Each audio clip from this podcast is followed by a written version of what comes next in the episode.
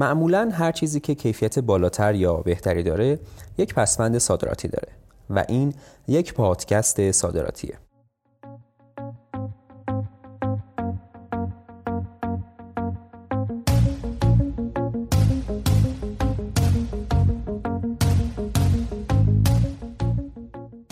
سلام، اشکان بهرامی هستم، کارشناس صادرات که تجربه سفر به بیست کشور دنیا و صادرات به ده تا از اونها رو دارم و معتقدم اقتصاد ایران در حال تبدیل شدن به یک اقتصاد صادرات محور هست.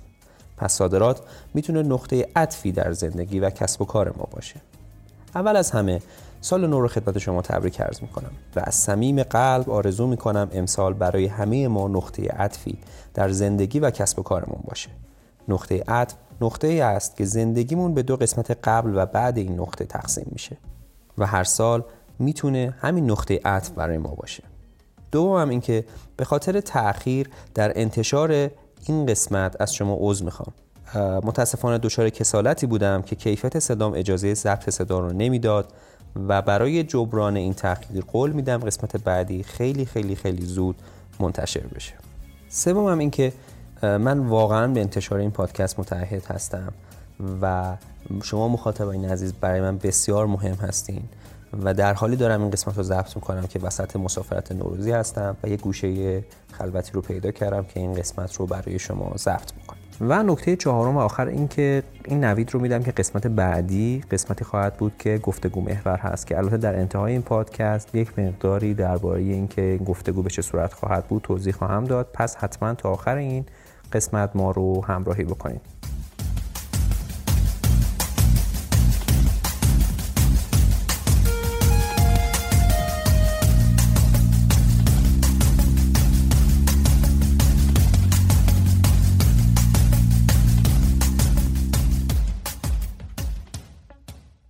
خب اگه یادتون باشه در قسمت قبلی به این پرداختیم که چطور میتونیم یه محصول رو انتخاب بکنیم یا اگر ایده‌ای برای صادرات داریم چطور اون رو میتونیم محک بزنیم. حالا میخوایم ببینیم نقطه بعدی یا قدم بعدی برای صادرات کردن چیه. برای همین تو این قسمت درباره اتوبوس بین راهی، فورواردر و نقشه گنگ صحبت میکنیم. خب بیاین در نظر بگیریم که شما با ابزارهایی که در قسمت قبل معرفی کردیم به این نتیجه رسیدیم که کالای ایکس برای صادرات شما مناسبه. داده‌های مختلف رو از اینترنت، از سایت‌هایی که قسمت قبل معرفی کردیم و یا هر سایت دیگه‌ای جمع‌آوری کردیم. حالا ممکنه به خودتون بگین خب تحقیقات بازار یا قدم بعدی که من باید برم این کالا روش کار بکنم یعنی نمایشگاه بین‌المللی رفتن تو اون کشور، یعنی سفر به اون کشور. خب کی این هزینه‌ها رو میتونه انجام بده؟ من که شاید خیلی سرمایه زیادی نداشته باشم.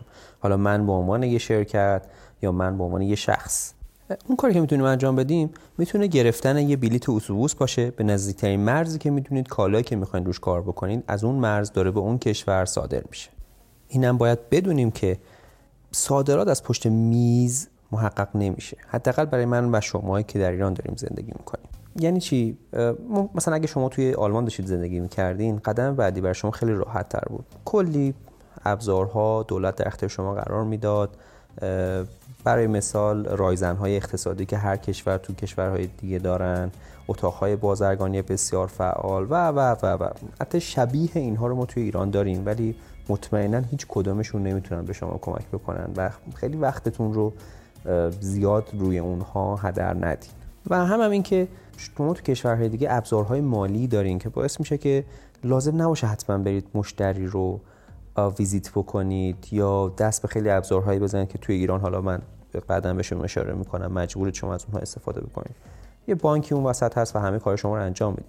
ولی وقتی داریم در مورد ایران صحبت میکنیم و در مورد کشورهایی که اطرافمون هستن و حاضر میشن که معامله بکنن با کشور که تحت تحریم هست و همه معاملات باید به صورت نقدی انجام بشه، ابزارهایی مثل بازاریابی اینترنتی، رد و بدل کردن ایمیل، اینا خیلی از محلی از اعراب نداره. اصلا خیلی از این مشتریایی که شما میخواید جنسو بهشون بفرستین ایمیل ندارن، اصلا زبان انگلیسی بلد نیستن و چون در نهایت همونجوری که گفتم معامله به صورت نقدی داره انجام میشه نمیتونن از طریق ایمیل به کسی اعتماد بکنن که تا حالا ندیدن و فقط از طریق ایمیل باشون ارتباط داره و خیلی دور از ذهنه که شما فکر کنید با یه ایمیل یا خیلی ابزارهای دیگه که حالا جاهای دیگه دارن در موردش صحبت میکنن و من واقعا اعتقادی ندارم بر اساس تجربه‌ام بتونید تو این زمینه موفق باشید. برای همینم هست که مشتری معمولا میگه که خب شما جنستون بیاد اینجا تو این کشور من من از نزدیک ببینم پولشو بهتون میدم، که خب در بیشتر اوقات هم جنستون میره اونجا و چون اون مشتری میدونه شما راه بازگشته و جنستون ندارین،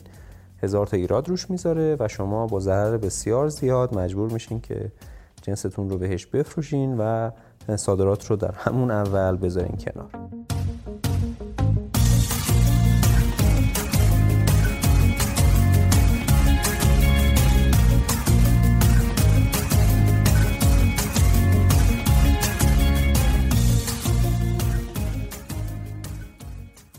باید به یه شکلی این ریسکایی که این وسط برای طرفین وجود داره رو کم بکنیم، که یکی از این ابزارها همین بلیت اتوبوسی بود که خدمتتون عرض کردم و حضور در مرزها.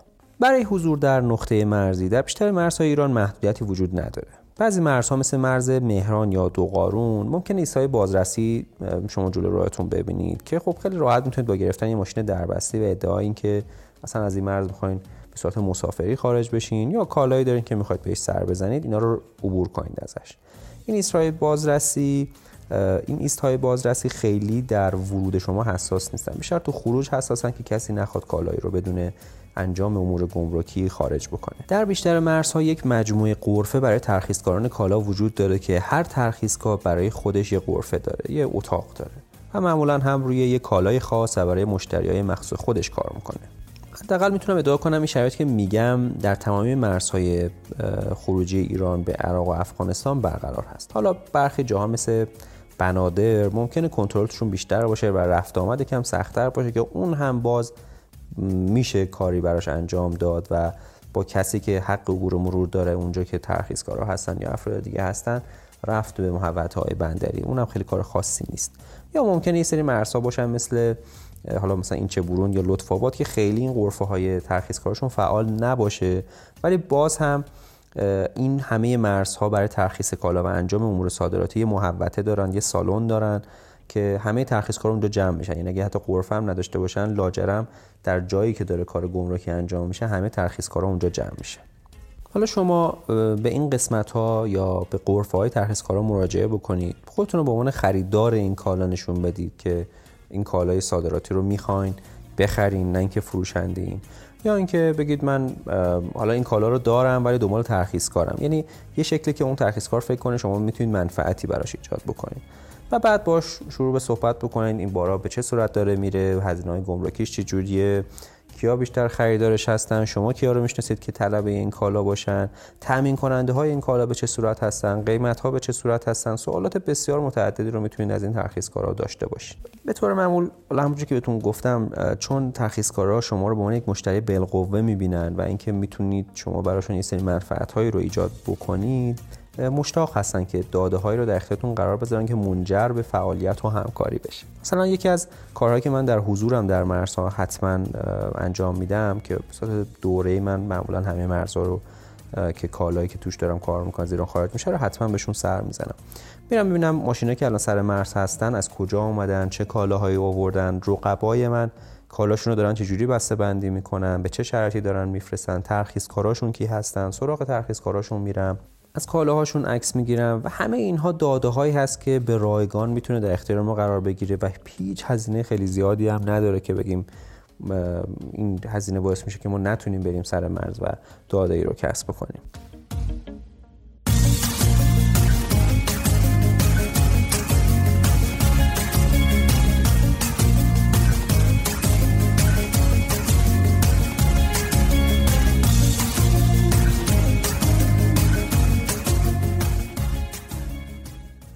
من یک بار یادم هست در بیرجند بودم، با هواپیما رفتم اون شهر، بعد سوار تاکسی بعد میشدم که من رو تا مرز میل هفتاد و هشت ببره، یکی از مهمترین مرزهایی که تجارت بین ایران و افغانستان در جریان بود. حالا الان هم کم کم دوباره با اومدن طالبان در جریان هست.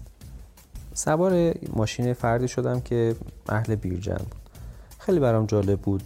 بهش گفتم میخوام میل هفتاد و هشت، گفت که من تا حالا اینجا نرفتم، میتونید رو نقشه به من کمک بکنید که تا اونجا برم.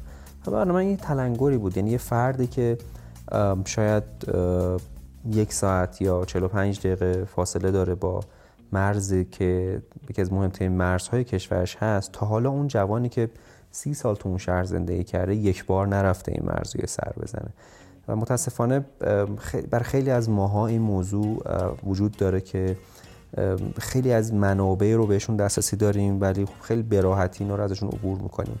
و این رو بدونید که واقعا مرزها خیلی میتونن دریایی از داده، دریایی از کار باشن که اونجا ما اونها رو ببینیم و از اونها استفاده بکنیم برای صادرات. یه کار دیگه هم که میتونید بکنید، توصیه میکنم قبل از اینکه برید مرز به صورت تخمینی بدونید قیمت کالا وقتی قیمت کالای شما وقتی میرسه به مرز چقدره. مثلا شما یه سیب دارین که میدونید اینو قیمت خریدتون از کشاورز مثلا چه میدونم کیلویی بیست هزار تومانه، دلار آزاد بیست و پنج هزار تومانه، تقسیم بکنین قیمت هر کیلو رو در بیارین. حالا یه کالاتون ارزش افزوده داره، ارزش افزوده‌اش رو بعد یه داستانی که حالا بنده بهش اشاره می‌کنم فرض می‌کنم کالای شما حالا ارزش افزوده نداره، حالا یه مقدار پیچیده میشه. یه حدودی در بیارین، بدونید کالاتون با توجه به هزینه حمل رسیده به اون در واقع مرز چقدره. بعد از ترخیصکار وقتی سوال میکنه که آقا اینجا چه عددی داره معامله میشه، چیزی دیدتون باشه ببینید شما میتونید با اون کالاها با اون قیمتا رقابت بکنید یا خیر. البته اینا همه تخمینه. مثلا خب اینکه شما کالا رو رو قیمت دلار آزاد بخواید تقسیم بکنید شاید خیلی دقیق نباشه، اینا من میدونم، حالا بعدا بهش اشاره میکنم که دقیق, دقیق روش دقیق محاسبه قیمت کالای شما به چه صورت خواهد بود. و این رو هم در دیدتون داشته باشید که مهم نیست که قی... کالا برای شما چند تموم میشه، مهم اینه که در بازار داره چند معامله میشه. ممکن هست کالا برای شما اصلا قیمت تموم شده نداشته باشه، شما بدون قیمت تموم شده دارید این کالا رو به هر دلیلی به دست میارید. در طبیعت هست، مثلا شما برای شما تمام میشه هزار تومان ولی تو بازار داره معامله میشه صد هزار تومان. قیمت کالای شما قیمتی هست که داره در بازار معامله میشه. حتی ممکنه یک کالا برای شما تمام شه پنجاه هزار تومان ولی وقتی میرید سر مرز میبینید به هر دلیل داره معامله میشه چهل هزار تومان. قیمت کالای شما قیمتی هست که داره اونجا معامله میشه. خیلی به قیمت تمام شدهتون کاری نداشته باشین، به قیمت تمام شده‌ای که دارید محاسبه میکنید فقط تو ذهن خودتون نگه دارید. و اینم بدونید من وقتی در مورد این چیزا دارم صحبت میکنم چیزایی که واقعا دارم هر روز باهاش روبرو هستم و دارم انجامش میدم، درگیرش هستم و مواردی که تجربه دیگرون نیست که دارم به شما منتقل میکنم. این چیزایی که واقعا خودم رفتم در عمل انجامشون دادم و حالا دوست دارم اینها رو با شما سهیم بشم. مثلا میخوام یه مثال بر شما بزنم. خیلی از مشتریایی که الان من دارم تو عرصه مثلا صادرات فولاد دارم باشون کار میکنم، اینا همین ترخیصکارایی هستن که من پیداشون کردم، یا یه سری مواد معدنی من میخواستم روشون کار بکنم برای صادرات.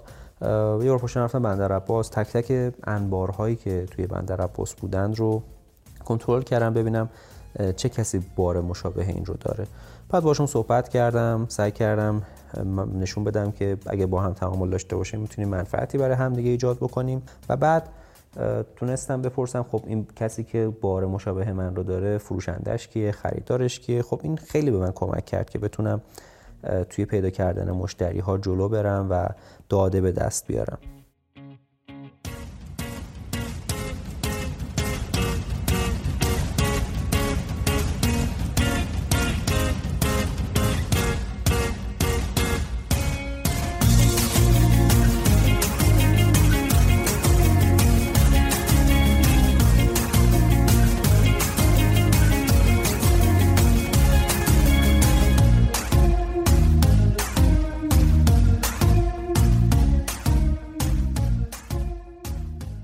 اینم بدونید خیلی جاها ترخیصکار خودش در نقش خریداره.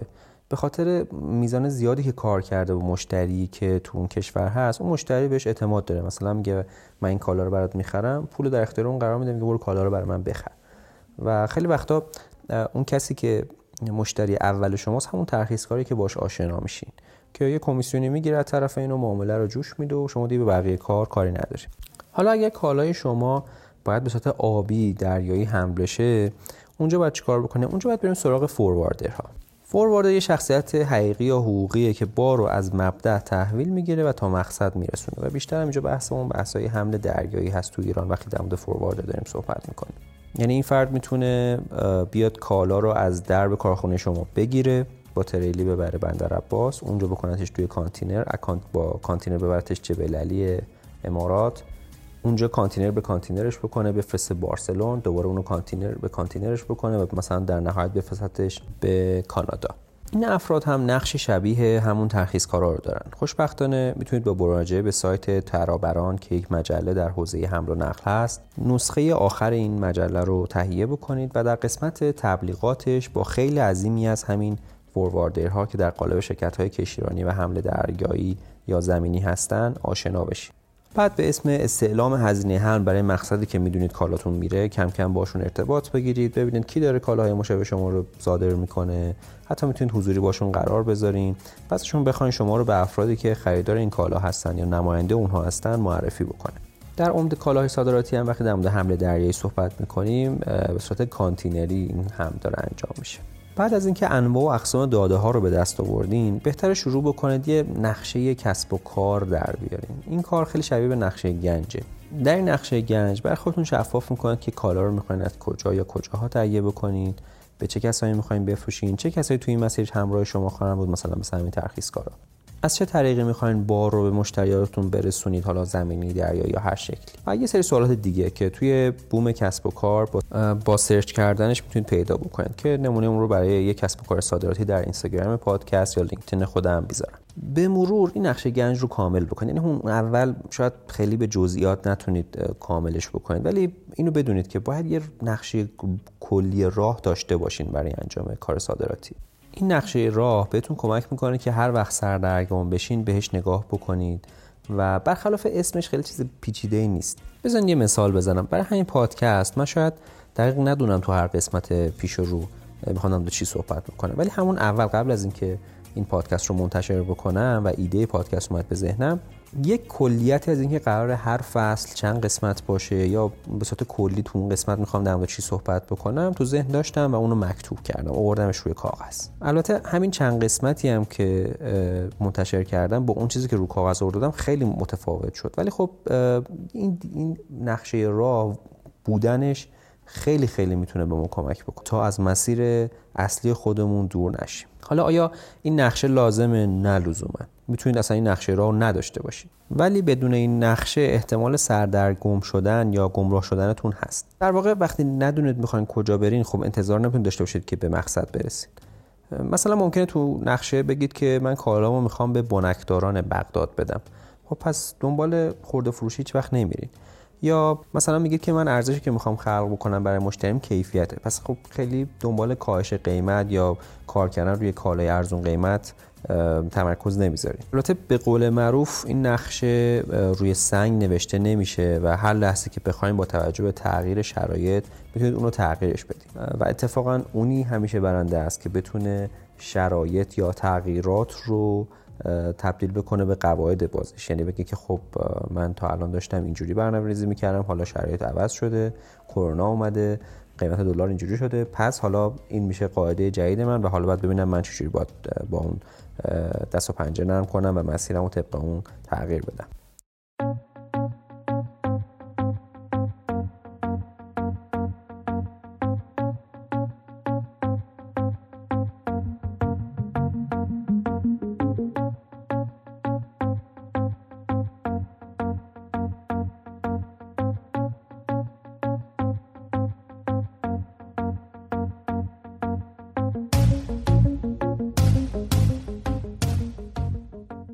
خیلی ممنون از همه شما که تا اینجای کار ما رو با شنیدن پادکست حمایت کردین. اگر به صادرات علاقه‌مند هستین و پادکست ما رو گوش میکنید، یکی از راه‌هایی که شما رو در این مسیر کمک میکنه این هست که اطرافیانتون، حالا دوستانتون، مدیرتون، کارمندتون بیشتر و بیشتر با صادرات آشنا بشه و چه بهتر این که پادکست صادراتی رو به اونها معرفی کنید.